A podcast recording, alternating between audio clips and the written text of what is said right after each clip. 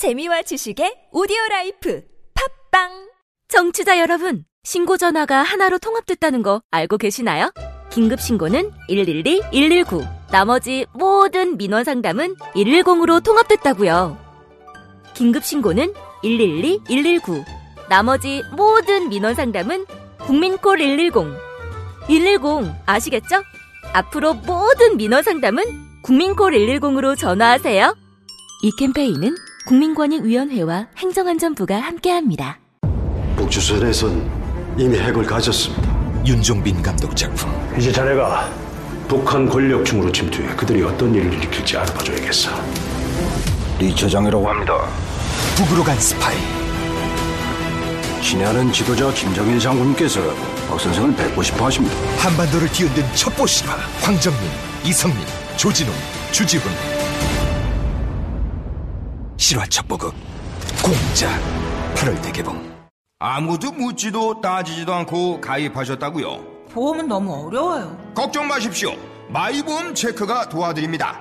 1800-7917 마이보험 체크로 지금 전화 주세요. 1800-7917 이미 가입한 보험이나 신규 보험도 가장 좋은 조건을 체크해서 찾아드립니다. 인터넷 한글 주소 마이보험.com 또는 카카오톡에서 아이디 검색 마이보험을 친구 추가하여 상담하실 수 있습니다.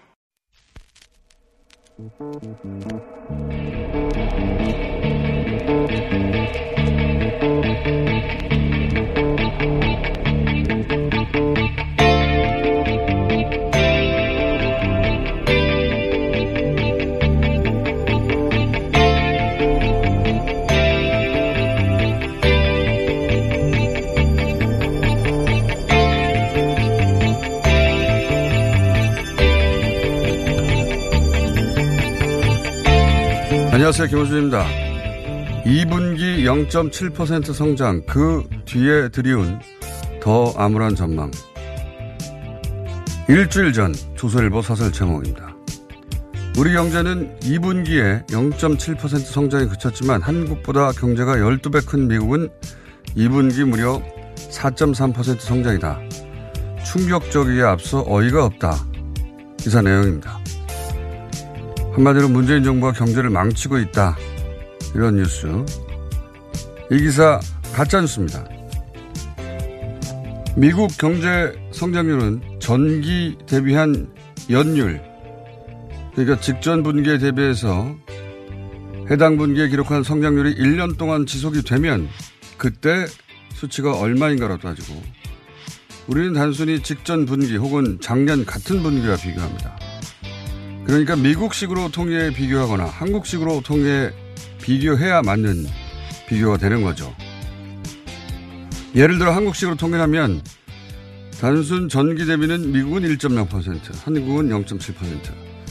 전년 동기와 대비를 하면 미국은 2.8%, 한국은 2.9%입니다. 전년 동기 대비로는 우리 성장률이 오히려 높기도 합니다. 그런데 조선일보는 왜 한국은 0.7, 미국은 4.3이라며 엉뚱한 비교를 하면서 어이없다고 했을까요? 둘 중에 하나죠. 무식하거나 사악하거나. 김원준 생각이었습니다.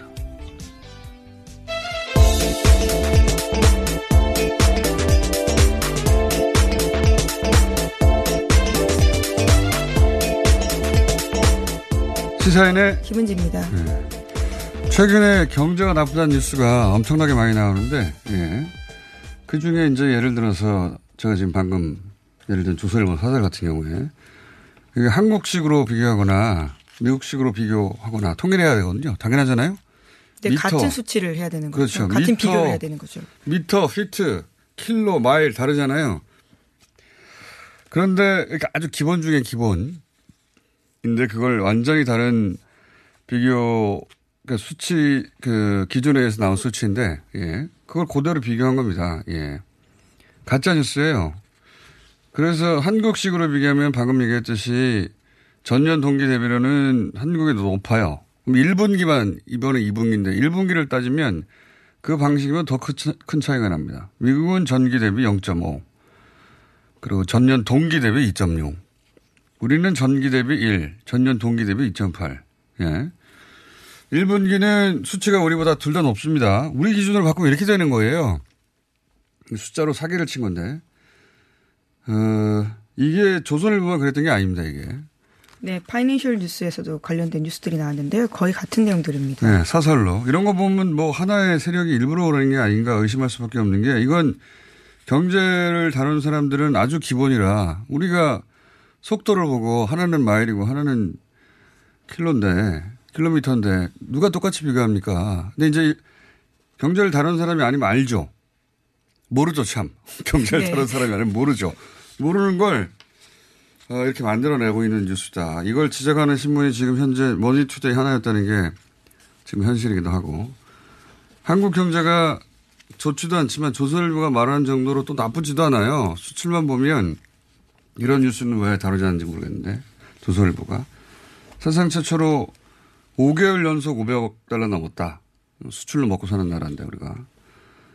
어, 뭐 수출 관련해서는 좋은 뉴스가 많습니다. 물론 뭐 수출 품목이 편중됐다거나 그 디테일에 걱정거리가 있지만 조선일보가 지금 거론하면서 경제가 다 망했다는 어, 그 뉴스는 가짜 뉴스다. 예.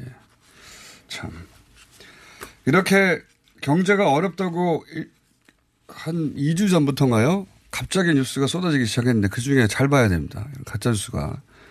설마 조선일보 같은 것이 정치적 시각은 달라도 가짜 뉴스를 만들까? 가짜 뉴스 만듭니다. 보세요. 예. 자, 첫 번째 뉴스는요. 네, 북미 관계에 진전된 뉴스들이 나왔습니다. 김정은 북한 국무위원장이 지난 1일 도널드 트럼프 미국 대통령에게 친서를 보냈는데요. 트럼프 대통령도 답장을 썼고 곧 김 위원장에게 전달할 것이라고 오늘 새벽 밝혔습니다. 북한의 미군 유해 송환에 이어서 한미두 정상 간에 아 죄송합니다. 북미두 정상 간에 직접 소통이 이루어진 건데요. 이러한 소위 친서 외교가 북미 관계 개선에 속도를 진전시킬지 주목되고 있습니다. 오늘 세라 샌더스 백악관 대변인이 두 정상 간에 진행 중인 서신 교환은 싱가포르 회담을 팔로업하고 북미 간 공동 성명에서 이뤄진 약속을 발전시키는 것이다라고 밝혔습니다. 이 북미 관계 관련해서 미국 내에서 트럼프가 처한 언론 상황은 어, 처음부터 지금까지 계속 안 좋습니다. 더 예. 비우호적으로 바뀌고 있는 상황인데요. 네, 점점 더 안 좋아지고 있는데 왜냐하면 그건 딱 북미 관계뿐만이 아니라 다른 모든 현안에 있어서 미국의 민주당 혹은 전문가들이 싫어할면 하거든요. 예. 근데 그러니까 북미 관계 좋은 소식 을 전하는 거의 유일한 뉴스메이커가 트럼프 대통령 본인이에요. 예, 트위터를 가보면 됩니다. 그러니까요. 어, 그러니까 트럼프 대통령이 북미 관계 관련해서 좋은 뉴스를 트윗할 소재를 계속 제공해 줘야 됩니다. 네. 저는 이 서신이 그런 역할을 하나 한 것이 있고 또 하나는 어, 지금 교착 상태지만 적어도 정상끼리는 좋은 관계를 유지하는 게 굉장히 중요하단 말이죠. 이때까지 북미 관계가 여러 차례 실패했던 것은 결국은 정상과 정상 사이에 시, 신뢰가 없어서 그런 거거든요. 그 관리가 중요하다는 그걸 김정은 위원장이 잘 이해하고 친서로 계속 어, 다른 사안이 진척이 없어도 서면을 계속 보내는 것 같고요. 예, 미국 행정부가 직접 내용을 밝히기도 전에요. 트럼프 대통령이 자신의 트위터에다가 당신의 멋진 서한에 감사한다면서 곧 보게 되길 희망한다라고 썼거든요. 곧 보게 되길 희망한다라는 부분 때문에요. 2차 북미 정상회담 조기에 실현되는 게 아니냐라는 기대감까지 나오고 있는데요. 이에 대해서는 우선은 계획된 회담은 없다라고 밝히고 있습니다. 어, 모릅니다. 근데 그건 뭐 계획된 회담을 취소하기도 하잖아요. 트럼프 대통령 바로 전날. 어, 모르기, 모르는 것이기 때문에, 어, 어쨌든 그런 좋은 소식을 만들어낼 유일한 어, 스피커가 트럼프이기 때문에 트럼프한테 어, 이런 편지를 보낸 것 같기도 하고 정상간 관계를 유지하려는 것 같기도 하고 그리고 어쩌면 9월에 미국에 가서 예, 어, 유엔 뉴욕에 가서 어, 유엔 총회 때 그 연설하자는 이야기를 물밑에서 하고 있을지도 모르죠. 예, 그걸 트럼프 대통령이 그냥, 어, 벌컥 얘기해버린 건지도 모릅니다. 네. 은연 중에. 그런, 그런 거 잘하잖아요. 예, 자기만 알고 있다고 생각하는 뉴스를 은근슬쩍 흘린 다음에 거봐 내가 자, 뭐라고 했어 이런 얘기. 예, 채널 고정 같은 이야기들인데요. 계속해서 이런 이야기들을 트럼프 대통령 트위터에 있기 때문에요. 기자들도 가장 먼저 트럼프 대통령 트위터부터 확인합니다. 예, 정부 공식 입장 전에 뉴스가 새어 나오는 가장 큰 구멍이기 때문에 자, 어, 그렇게 서신을 주고받았는데 그게 단순히 서신이 아니라 이런저런 의미가 있다는 거. 다음 뉴스는요. 네, 오늘 싱가포르에서 마이크 폼페이오 미국 국무장관과 리용우 북한 외무상이 나란히 입국하는데요. 아세안 지역 안보 포럼, 그러니까 ARF 참석을 위해서입니다. 지난달 31일과 이달 1일에도 강경화 외교부 장관과 왕이 중국 외교부장이 먼저 도착해 있었는데요. 남북 미중 외교수장이 모두 집결하게 돼서 만남이 성사될지 기대감을 모으고 있습니다. 저는 오히려 남북 중미, 남북 미중, 어, 4개국 외교 장관이 공개적으로 드러내놓고 만나는 건 안 할 것 같아요. 예, 그러면 부담되잖아요. 자기들도. 예. 어, 마치 이게 유엔 총회에서 어, 사자회담 할 것처럼 혹은 뭐그 종료선언 할 것처럼 따로따로는 다 만나겠죠. 근데 따로따로 만나는 것도 안 하는 계획이 없다는 식으로 미국에서 말하는 거 보면 만날 것 같습니다. 뒤에서. 예, 북한하고 만날, 거기까지 갔는데 뭐 안 만날 이유가 무엇입니까? 네, 함께 같은 회의에 참석할 수는 있다라고는 국무부 대변인이 이야기했는데 하지만 계획된 게 없다라는 이야기입니다. 네. 계획은 안 돼 있지만 우연히 만난다 이런 거겠죠. 그 안에서 뭐 싱가폴 어, 영내 회담 하는데 아, 영내에서 유일하게 북한이 참석하는데 거기까지 가서 안 만납니까? 이것도 뭐 당연한 얘기인 것 같고요. 자, 어, 중국도 거기 가서 또 열심히 뭐라고 뭐라고 하고 있어요. 예. 네, 왕이 중국 외교부장의 이야기가 어제 좀 주목을 받았습니다. 종전선언 이슈는 우리 시대의 흐름과 맥을 같이 하는 것이고 한반도 두 나라 남북을 포함해서 모든 나라 모든 국가의 국민들의 열망을 반영하는 것이다. 라면서요, 종전선언을 언급했습니다. 그러면서요, 또 이런 이야기도 했는데요. 우린 어느 누구도 한반도에서 다시 전쟁이 반복되길 원치 않는다고 생각한다. 한반도 양측의 열망은 완전히 정당한 것이다. 라면서요, 미국을 포함해서 오늘날 세계 어느 나라도 전쟁이 다시 일어나는 걸 원치 않는다고 본다라고 밝혔습니다. 이게 종전 선언에 대해서 이제 적극적인 발언을 중국에서 하기 시작했어요. 뭐 북한이 중국에 요청한 것일 수도 있고 중국이 동북아에서 자기 위상을 보여주려고 하는 것일 수도 있는데 어쨌든 중요한 건 미국이 이게 반가워할 일은 아니죠. 중국이 이렇게 적극적으로 종료선언을 하는 것은. 그러면 이제 우리가 미국을 어떻게든 설득하거나 해야 하는데, 어, 문재인 대통령이 또 열심히 뭔가를 하는 수밖에 없는 것 같습니다. 네. 교착 상태예요. 종전 선언은. 종전 선언을 빨리 해주면 안 된다. 이런 분위기가 미국 내에 원래는 종전 선언 아무것도 아니다 해서. 예. 오히려 먼저 하려고 했었습니다. 트럼프 대통령은 그걸 본인의 성과로 보여주고 싶어 했는데 이제 지금 어, 종전 선언이 가진 무게가 바, 바뀌어서 마치 종전 선언이 평화협정인 것처럼 거의 거기 준하는 것처럼 점점 의미 부여를 미국이 많이 하면서 안 해주려고 하고 있어요. 예. 우리는 이거라도 해야 이게 입구라고 여러 차례 얘기했거든요. 예. 그래서 지금 어, 돌파구를 만들려고 열심히 노력 중인 것으로 알고 있습니다. 자. 네. 다음 뉴스는요. 국내 뉴스는요. 이제. 네, 국군 기무사령부가 지난해 초 계엄 시행 준비에 관한 파일을 작성했다가요 삭제한 사실이 드러났습니다. 기무사 의혹 특별수사단에서 발견한 내용들인데요. 애초에 USB 안에 수백 개의 파일이 저장됐다가 삭제된 흔적을 발견하고 이 중에 상당수를 복구했다라고 밝혔습니다. 또한 복구된 파일에서 계엄 시행 준비에 관한 내용이 다수 포함되어 있다라는 주목하고 라는 점을 주목하고 있다라고 하는데요. 구체적인 사실관계들을 수사력을 집중해서 확인하고 있다라고 합니다.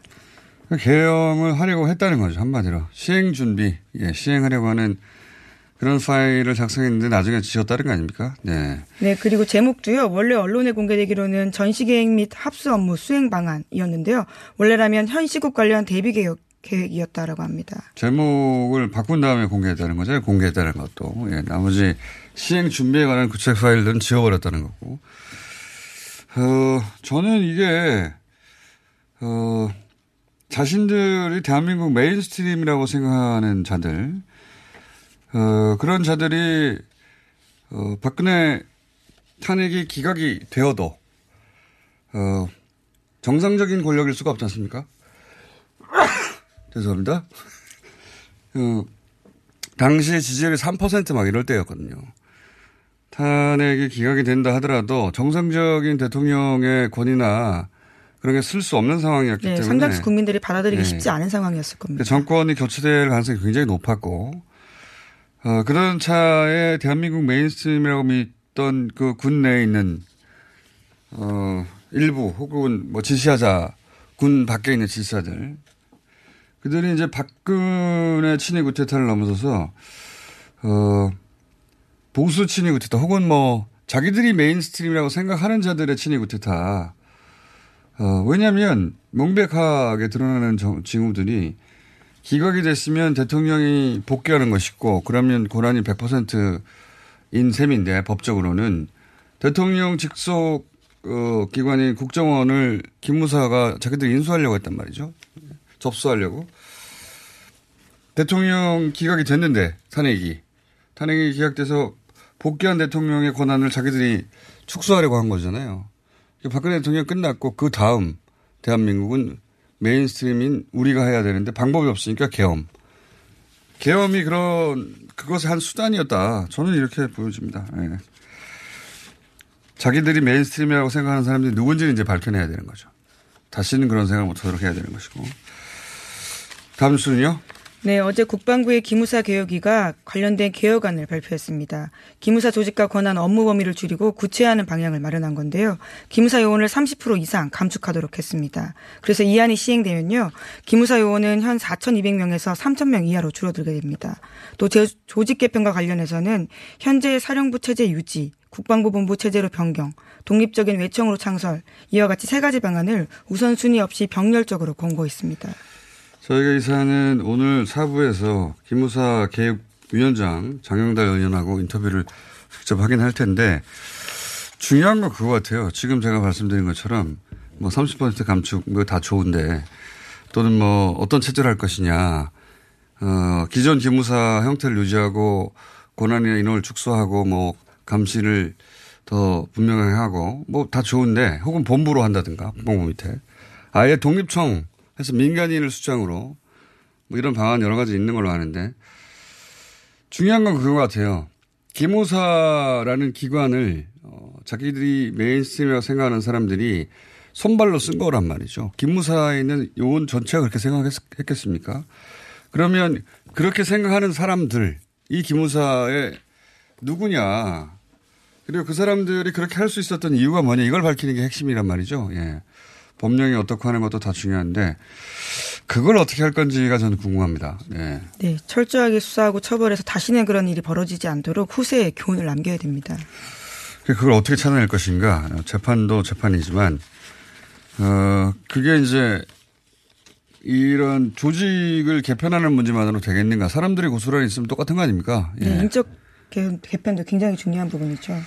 자, 어, 못지않게 중요한 어, 양승태 사법부 관련 뉴스도 몇 가지 있습니다. 네, 재판 거래 의혹 관련해서요. 이번에 또 다른 정황이 나왔습니다. 양승태 대법원이 개별 재판을 이용하려 한 정황이 나온 건데요. 관련 문건이 나왔습니다. 어제 저녁 SBS 보도에 따르면 양승태 대법원 시절에 현직 판사가 사채업자에게서 뇌물을 받은 비리 사건이 있었는데요. 당시 법원 행정처는 이 사건으로부터 여론의 시선을 돌리기 위해서 이석기 전 통합진보당 의원 재판을 활용할 계획을 세웠습니다.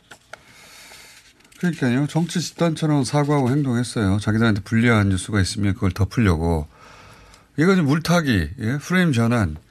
어, 정치권에서는 그걸 말로 하는데 사법부는 그걸 재판으로 하려고 한 거예요. 재판으로. 네, 실제로 네. 관련된 문건에 언론의 관심을 돌릴 수 있다라고 써놨다라고 하는데요. 그래서 선고 기일을 빨리 잡아버립니다. 그러니까요. 어, 뭐 선고의 내용에 대한 관여 혹은 그런 의혹도 있지만 그게 아니라 재판 전체 재판이라고 하면 선고의 내용도 중요하지만 언제 선고되느냐 이것도 중요하잖아요. 예. 그걸 자기들이 정해버리는 거죠. 이때 하라고. 내용도 내용이고. 재판과 관련된 모든 내용을 자기들이 가진 권력이란 말이죠. 그 권력을 어, 독립적으로 쓰라고. 예. 그 어떤 정치계 사회 문화 압력으로부터 자유롭게 양심에 따라서만 하라고 했더니 양심은 커녕 뭐 정치 집단처럼 예, 네, 자기들이 불리한 가진. 이슈를 덮기 위해서인데요. 뇌물을 받은 판사 이야기를 덮기 위해서였습니다. 그러니까 사법부의 불리한 내용을 예, 이런 식으로 엄정히 처벌하고 기타 등등이 아니라 뉴스를 어떻게 덮을 건가. 굉장히 굉장히 정치적입니다. 네. 어떤 집단 못지않게 정치적이고 어떤 집단보다 더 나쁘다고 할 수 있는 게 예, 재판을 가지고 그러니까요. 예. 어, 예. 그러니까 이게 이제 이때만 그랬겠냐. 문건은 여기 나왔는데 법원이 어, 프레임을 전환하거나 법원에 불리하거나 또는 박근혜 정부에게 유리하도록 어, 선고 내용과 선고 날짜 둘 다를 바꿔버리는 아, 골 때리는 거죠. 네, 정말 끝없이 나오고 있기 때문에요. 모든 재판이 사실 의심의 대상이 될 수밖에 없습니다. 그런데 상황이 이런데도 불구하고요. 법원이 계속해서 검찰의 영장을 기각하고 있는데요. 그러니까 판사 부분만 계속 기각하고 있습니다. 외교부에는 압수수색 영장이 들어가서 관련된 문건들을 수색해서 나왔는데요. 판사와 관련해서는 모두 기각하고 있는 상황입니다. 어, 그 내용, 그 이유도 웃겨요. 심의관이, 뭐, 심의관 한 사람이 작성한 문건에 따라서 대법관이 재판했다 할 수 있느냐, 이거잖아요. 아니, 근데 이거 진짜 말이 안 되니까 누가 심의관 한 사람 보고 그렇게 합니까? 그 뒤에 있는 양승태 법원 행정처라고 하는 자신들의 인사를 쥔, 어, 그 권력을 보고 그러는 거죠. 눈치를 때려잡아서 혹은 뭐 직접 간접으로. 그러니까 이게 참 말이 안 되는 기강 이유 아닙니까? 네, 심지어 법원행정처가 이미 제출할 가능성이 있다라는 이유도 들었는데요. 이제까지 한 번도 안 했거든요. 한 번 410건 관련돼서만 했고요. 나머지는 하지 않았습니다. 그럼에도 불구하고 이런 이유를 들면서요. 판사들 그러니까 법원만 피해간 겁니다. 그러니까요. 그, 그 뭡니까 판사들 어, 사법부 내에서 사실은 이 비판이 나와야 된다고 봅니다. 네. 네. 그런데 이런 비판 나오니까요. 어제 또 법원이 입장을 냈는데요. 영장 발부 여건에 흠결이 있어서 기각한 것 뿐이라면서 검찰에게 오히려 책임을 돌렸습니다. 흠결이 있을 수도 있습니다. 네. 우리가 모르는. 예. 어, 근데 그게 흠결이 항상 법원 지금 이런 사법부 예. 사법농단과 관련해서만 정장이 항상 흠결이 있는 게 이상하잖아요. 예. 그리고 기각 이유도 이상하고 이런 의심을 살 수밖에 없고 법원 내부에서도 비판이 있긴 있는 걸로 알고 있습니다. 근데 이제 인터뷰하기가 굉장히 어려운데 현직 판사분들은 저희가 꾸준히 예, 인터뷰 요청을 하고 있는 와중입니다. 한 번만 되면 그냥 예. 자 오늘 여기까지 하겠습니다. 네. 사인의 김은지였습니다. 감사합니다. 청년고용 특별자금 청년 일자리 창출 기업과 청년 소상공인을 위해 2%대로 융자를 지원합니다. 만 39세 이하인 청년 사업가나 청년 근로자를 고용한 소상공인이라면 국번 없이 1357로 문의하세요. 선착순으로 지원되고 있으니 어서 빨리 서두르세요.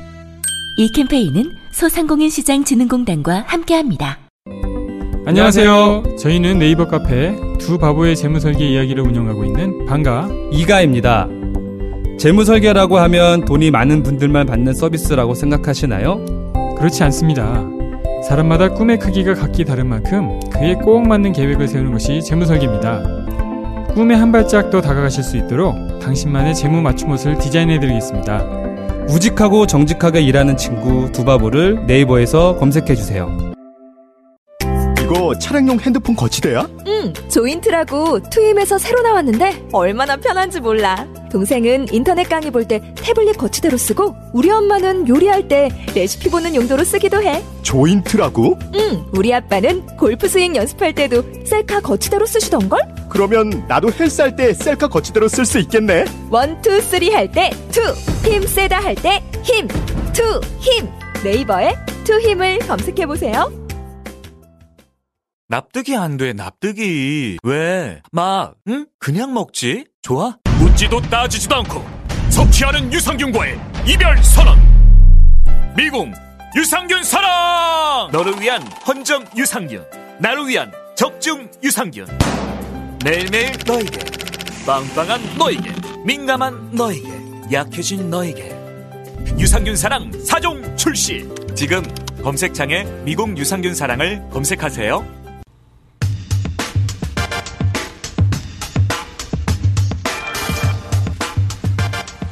땜빵 코너입니다.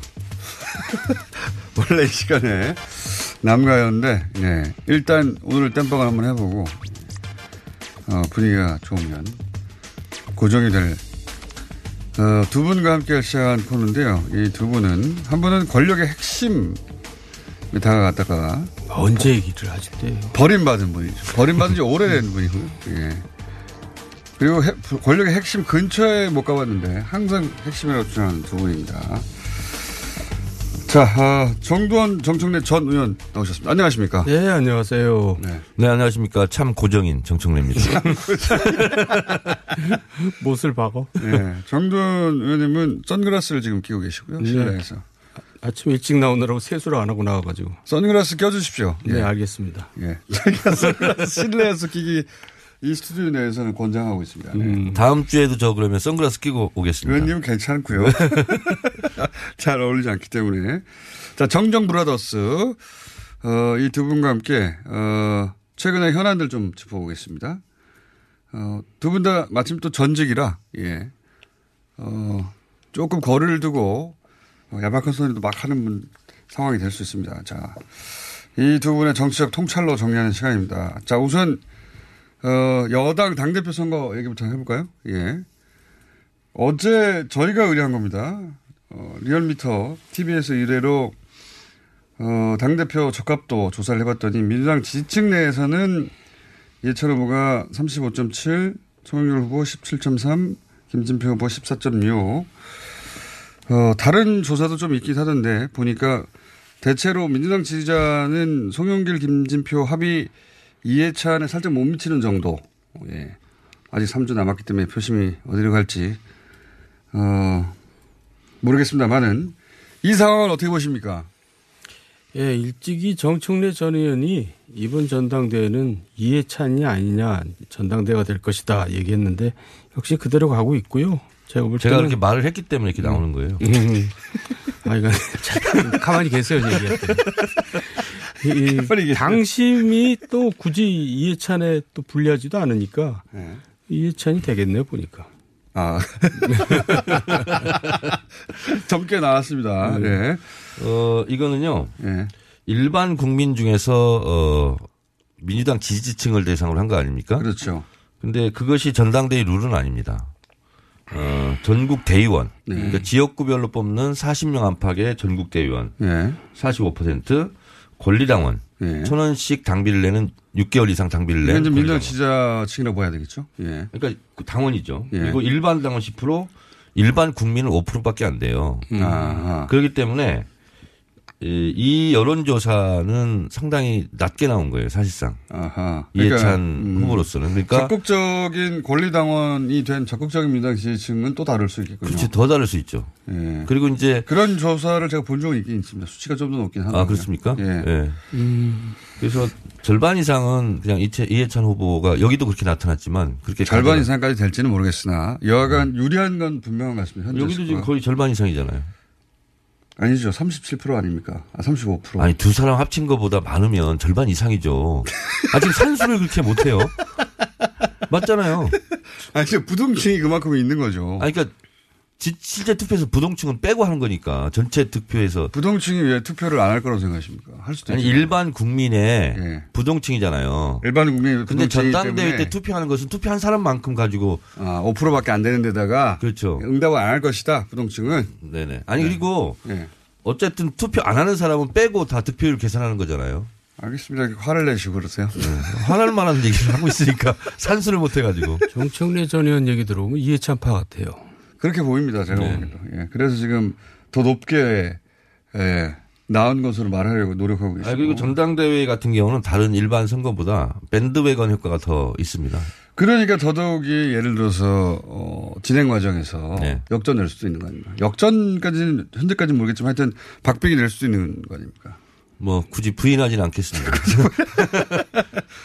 이 이제 재미있는 또 지표는 어, 민주당 지지층에서는 2위가 송영길 후보고 김진표 후보가 3위인데 큰 차이는 아니지만 어, 일반 또 일반으로 확, 확대하면 이게 역전됩니다. 비슷한 정도로. 예. 음. 이건 어떻게 보십니까? 예, 글쎄, 그래도 저는 이제 지금 뭐 자세한 건 모르죠. 남의 당 얘기니까. 근데 다 남의 당이잖아요. 느낌도 중요하잖아요. 다 남의 당. 본인은 당이 없잖아요, 지금. 무슨 속이잖아요. 특히 남의 당. 그래도 느낌이라는 게 중요하잖아요. 정치를 오래 한 사람들은. 그러니까요. 예. 오래 하신 분들은 대략 하는 얘기가 맞긴 맞더라고요. 예, 이게 차이가 많이 날 것 같은데요. 예.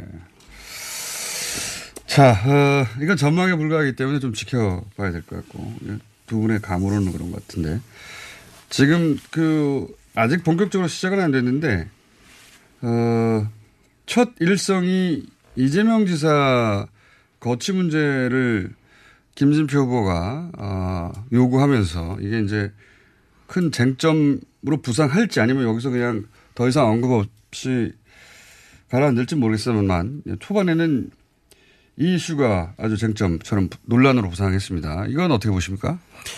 저도 이재명 지사가 뭐 문제가 많다고 생각하는 사람인데 전당대회 이제 이재명 지사를 끌어들인 거는 속이 너무 뻔히 보여요. 그러니까 김진표 후보가 이제 좀 친문 후 이미지가 아니거든요. 그러니까 친문표를 끌어들이겠다는 이제 일종의 술수인데 국민들이 그런 거 요새 다 알아요.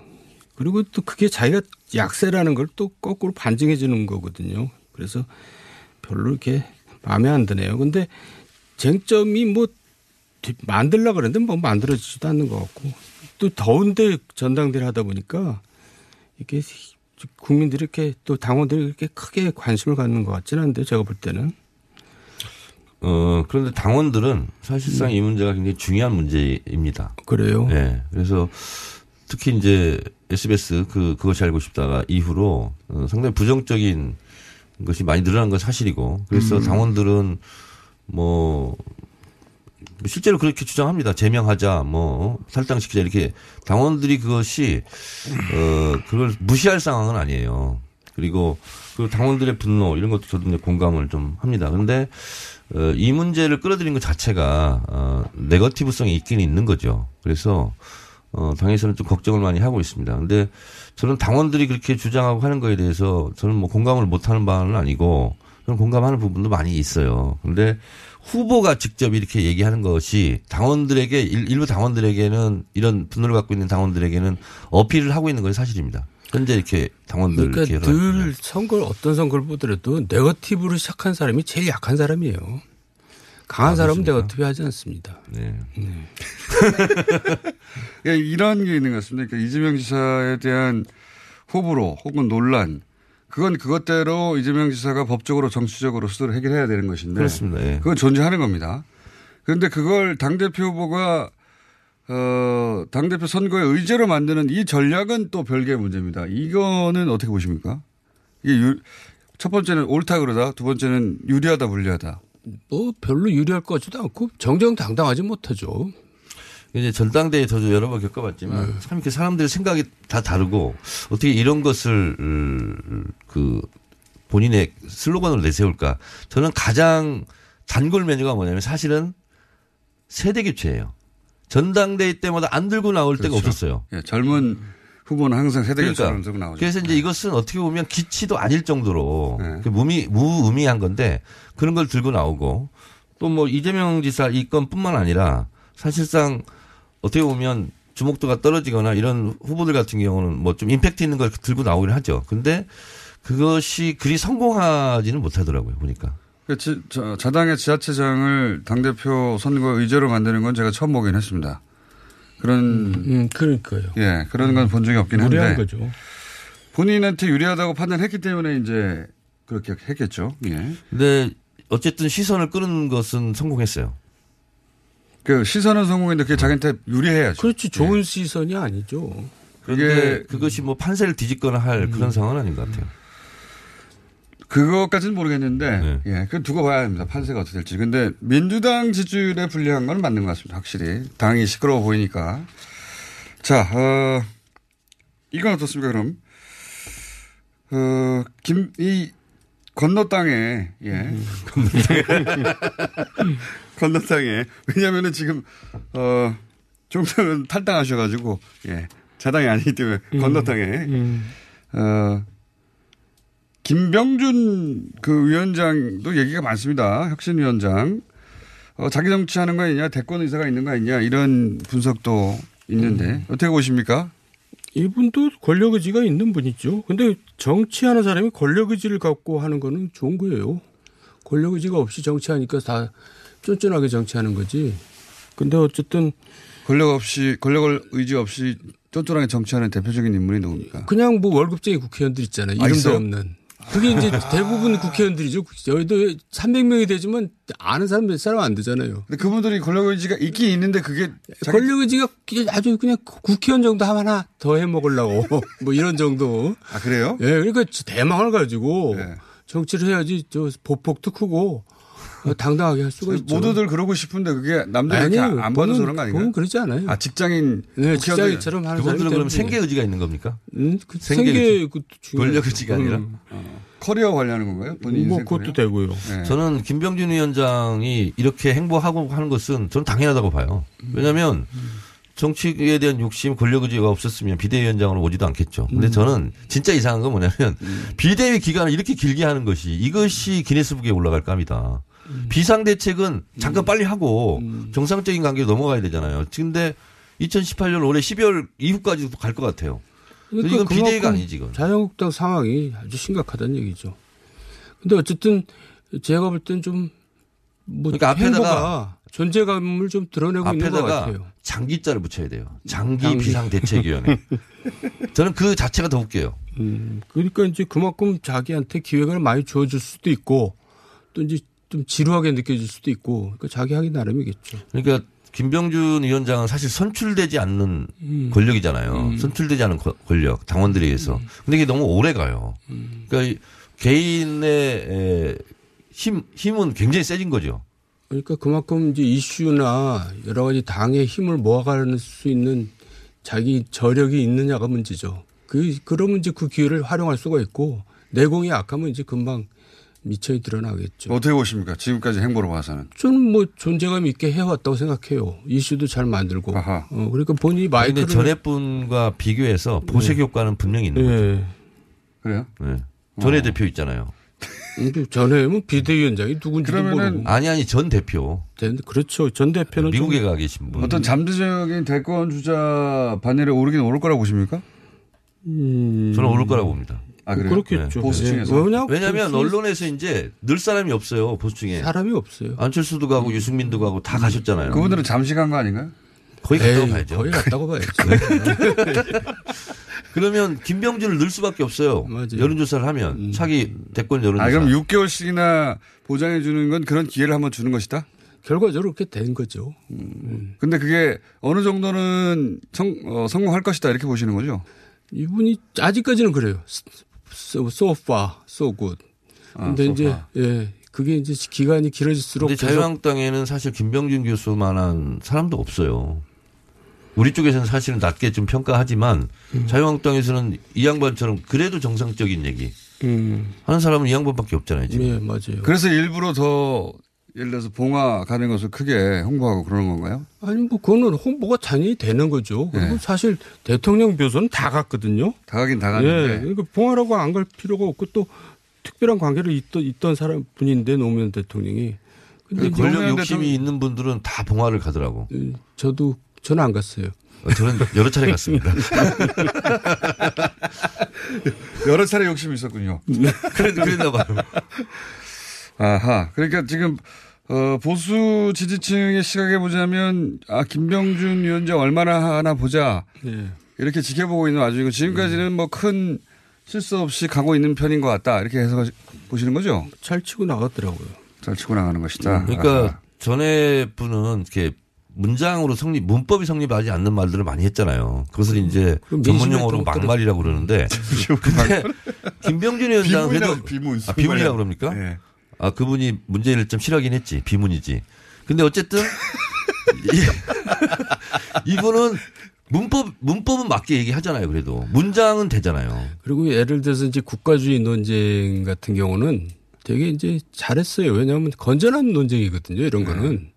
그러니까 근데 이해찬 또 후보가 또 한마디 하셨더라고요. 그거는 김병준 씨를 도와주는 거죠. 키워주는 키워주는. 거죠. 예. 예. 근데 어차피 비대위원장이니까요. 음. 예. 상대하지 않을 수 없는 거죠. 본인이 당대표가 되더라도. 아, 김진표 후보가 저희 방송에 나오셔야 되는데 저희가 여러 차례 왜 안 나와요? 모르겠어요. 그건. 다음 주도 계속. 공장장 무지하게 싫어하는가 보구만. 아니요. 아, 옆에 있어 보니까 좀 싫어할 만해. 냄새도 나고. 김진표 분이 방송 들으시면 꼭 나와 주십시오. 저희가 여러 차례 요청했는데 계속해서 안 나오시고 계십니다. 예. 자, 어, 김병준 위원장은 그러면 대권 의사도 있고 자기 정치를 하는 게 맞고 지금까지는 잘 가고 있다고 보시는 거고요. 네, 근데 이제 우리가 재밌는 게 김병준 씨가 이제 문재인 대통령과 굉장히 라이벌 의식을 가지고 있었죠 옛날에. 그렇게들 말해주고 그리고 있습니다. 이제 자기는 굉장히 내용이 있는데 네. 문재인 대통령은 내용이 되게 없다. 콘텐츠가 없다. 어? 그렇게도 말했다고 하죠. 예, 이제 그렇게 생각을 하면서 이제 조금 수준이 낮게 이제 여겼던 것 네. 아니, 같아요. 문재인도 대선 후보인데 내가 왜안 돼? 이런 거죠. 어, 그런 거죠. 예. 예, 그런데 이제 근데 되게 기회가 그런 분들이 성공하지 못해요. 뭐 지금 기회가 왔거든요. 예. 그러니까 이제 자기는 이제 이 기회를 100% 활용하려고 열심히 하는 거죠. 그래서 영수회담도 제안한 것 같아요. 맞습니다. 예, 비대위원장이 영수회담 제안한 거는 제가 처음 봤습니다. 비대위원장은 당내 현안들 급하게 해결하고 나가는 사람인데. 예. 그것도 1대1로 하자 그랬죠. 근데 이제 대권은 사실은 신이 허락해야 되는 거거든요. 그 신이라는 게 다른 게 아니고 이제 시대 정신이 있어야 되는 거지 않습니까? 근데 이 시대 정신은 사실은 본인의 개인 본인 개인의 노력의 영역과는 좀 다른 차원의 문제이죠. 근데 사실은 신화가 있어야 돼요. 어쨌든 그 예를 들면 맞아요. 이명박 대통령도 어쨌든 신화가 있는 거고 네. 박근혜 대통령도 신화가 있는 거고 맞습니다. 김대중 노무현 문재인 다 있어요. 근데 김병준 위원장이 성공할 가능성이 적은 것은 신화라고 할 수도 있고 스토리텔링. 그렇죠. 스토리텔링. 근데 뭐 부럽고 뭐 삐지고 뭐 이런 거잖아요, 사실은. 네. 예. 그런 걸로는 성공할 수는 없죠. 너무 폄하하지 말고. 그러니까 6개월 이내에 자기 이미지를 만들어낼 수 있죠. 6개월이나 있는데요. 아니요. 그거는 과거가 있어야 되는데 그건 맞습니다. 그 사람 하면 떠오르는 스토리가 나와야 돼요. 그러니까 이제 우리 역대 마지막 총리 제안 수용한 것밖에 지금. 그게 아니라 국민들한테 이제 감동을 주는 스토리 뭐 이런 거 있잖아요. 그러니까 지금 있는 걸 그거밖에 없어서 음. 현재는 불리합니다. 그러니까 그때 국면이 사실은 촛불 들고 나오는 국면이잖아요. 그리고 그것이 시대 정신이잖아요. 그때 촛불로 나갔어야 되는 거죠. 그렇죠. 근데 시대 네. 정신을 가진 국민들에게 상당히 분노하게 만들었던 과거가 있긴 하죠. 것 어쨌든. 무주공사는 맞잖아요, 보수가 현재. 예. 그건 마- 맞으니까. 지금 사실 뭐 빈집털이죠, 뭐. 본인이 하기 나름인 것 같습니다. 네. 김명중 위원장이 어, 위원장 역시 저희 인터뷰 요청을 제발 좀 받아주시기 바랍니다. 네. 아, 아직도 안 하고 있나요? 네. 음. 다른 곳은 나가시는데 저희만 또안 나와요. 음, 그것도 이상한 여기 나오면 표가 떨어진다고 아니, 생각하죠. 아니, 그분은 잘할 거예요, 여기 와서도. 자신감이. 인터뷰 잘 하실 것 같아요. 네. 저도. 예. 어, 꼭 나와주시길 바라고요. 그리고 민주평화당 얘기도 잠깐 해보자면 정동현, 유성엽, 최경환 세 분 3파전으로 거의 보도되고 있는데 이건 하긴 해요, 거기. 예, 글쎄, 뭐, 바른미래당도 하고 민주평화당도 하는데, 사실 제가 뭐, 야박하게 얘기하지만 총선 전에 없어질 정당들이거든요. 어우, 진짜. 예, 근데 그거를 가지고 뭐 이렇게 또 전당대 한다고 뭐 이렇게 더운데 고생하는데, 국민이 별로 관심도 없죠. 근데 과거에 대통령 후보였던 사람, 또 후보의 후보였던 사람들이 나와서 이제 올드보이들이 다시 나와서 또 뭐 한다는 게 좀 딱해 보여요. 저렇게 저 노후 대책이 안 돼 있나. 사실 저도 사실 걱정이에요. 박지원 대표 나와서 또. 나이 들어서 여기저기 기웃거릴 것 같아서 저도 걱정이에요. 되- 그 노후 대책이라는 게 되게 중요한 거죠. 아니, 저랑 같이 농사나 짓자고요. 그것도 괜찮은 사, 사, 저좀 껴주세요. 어, 정말 야박하게 평가하셨는데 정청래 의원님은요. 그러니까 이거 이런 거랑 비슷한 거예요. 바른미래당에서 지방선거 전에 공천 갈등이 있었잖아요. 어차피 안 될 거 가지고 이렇게 싸움을 한 거잖아요. 그래서 그런 것처럼 아, 물론 이제 전당대회는 그것과는 좀 다르지만 어쨌든 총선 전망이 이렇게 밝지 않은 것은 분명하고 거기서 무슨 당권을 잡아 잡는 것이 무슨 의미가 있을까 그런 생각이 좀. 정도현 의원님이 워낙 세게 말씀하시니까 정청래 의원님 말씀은 하나 말하는 소리 정도밖에 안 되고 있습니다. 맞습니다. 곧 인정, 바로 인정하겠습니다. 옆에서 그냥 박수 치시고 그 정도 해야 될 것 같아요. 아하, 어, 어쨌든 아까 잠깐 나온 얘기인데 나머지 홍준표, 안철수, 유승민의 미래가 그렇게 밝지 않은 정도가 아니라 거의 없다고 보시는 겁니까? 예, 이미 이제 이 하향 추세죠. 그리고 뭐 바닥까지는 안 쳤지만은 이더 이상 올라갈 힘은 없죠. 아니 이미 좀- 흘러간 물이고 네. 흘러간 물로 물레방아는 돌릴 수가 없는 거니까 저는 뭐 거의 그 중에 그, 그나마 잘셋 중에 그나마 가장 회생 가능성이 높은 혹은 뭐 두 번째 기회가 있을 거라고 보는 안 보이는데요. 저는 안철수는 무조건 되든 안 되든 다시 나올 것 같고 저는 그나마 더 가능성이 있는 것은 유승민이지 않을까 그런 생각이 듭니다. 왜 그렇습니까? 이분은 그래도 어뭐 건전보수 뭐 이런 이미지가 일단 있어요. 진위 여부를 떠나서 그리고 어쨌든 대구라는 지역 기반 자기가 한번 다시 한번 그 땅을 딛고 한번 일어나겠다는 그런 기반이 있잖아요. 근데 홍준표나 안철수 같은 경우는 뭐 그런 게 없잖아요. 사실 손에 음. 잡히는 뭐가 없어요. 음, 좀 그렇듯하네요. 아, 인정할 거면 팍 인정해 주세요. 네, 좋아요.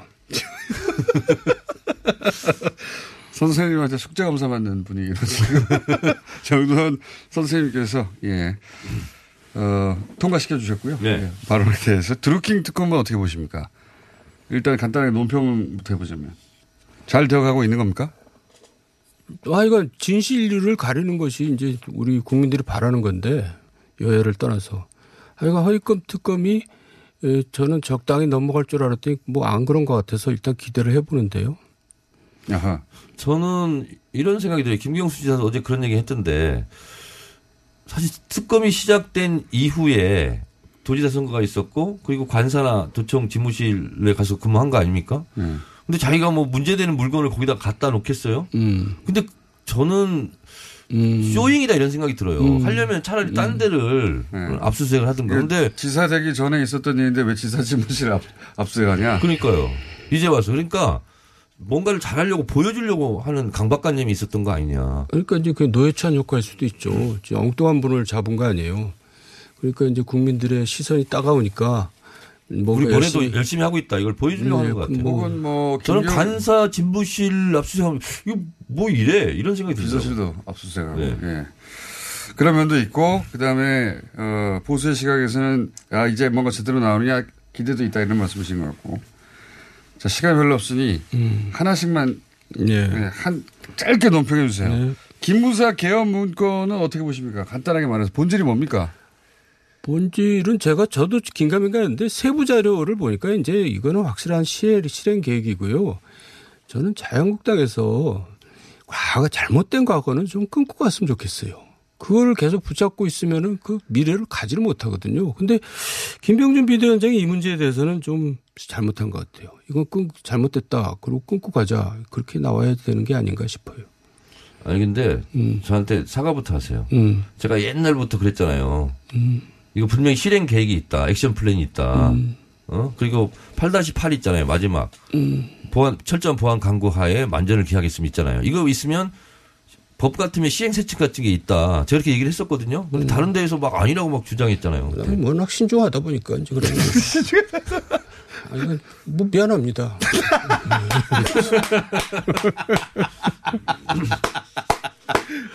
1분 남았는데. 저는 기무사는 네. 형법 제 90조 내라는 못죄 알겠습니다. 여기 해당된다. 양승태 사법부 이 사법농단 사태는 또 한- 한마디로 하면 무슨 사태입니까? 31분밖에 안 남았기 때문에 이제. 그러니까 이제 사법부마저도 이런 건데 사법부마저도 되게 정치적이에요. 근데 그게 사실. 국민들한테 끼치는 영향이 악 영향이 너무 큰 거예요. 사법부 신뢰가 무너지면 국민들이 이제 마지막에 사법부로 가는 건데 누구를 믿겠냐 이거예요. 그래서 그거는 저는 저 얘기 할게요. 음. 기무사는 친이구 됐다. 네. 양승태 대법원 문건 논란은 사법구 됐다. 음, 사고가 됐다. 네, 그렇게 네. 생각합니다. 준비하시는 거죠? 준비하셨네요. 아, 지금 바로 생각 났습니다. 그럴 리가 없습니다. 네. 제가 웬일 오래 알았는데. 자, 여기까지 해 보고 저희가 음. 이제 어, 게시판이라든가 여러 여러분 반응- 게시판 잘 써주시기 바랍니다. 반응들 보고 둘 중에 한 분만 할 수도 있어요. 우상호, 나경원 의원은 이제 잘리는 겁니까? 정정브라더 정두원 정청래 의원이었습니다.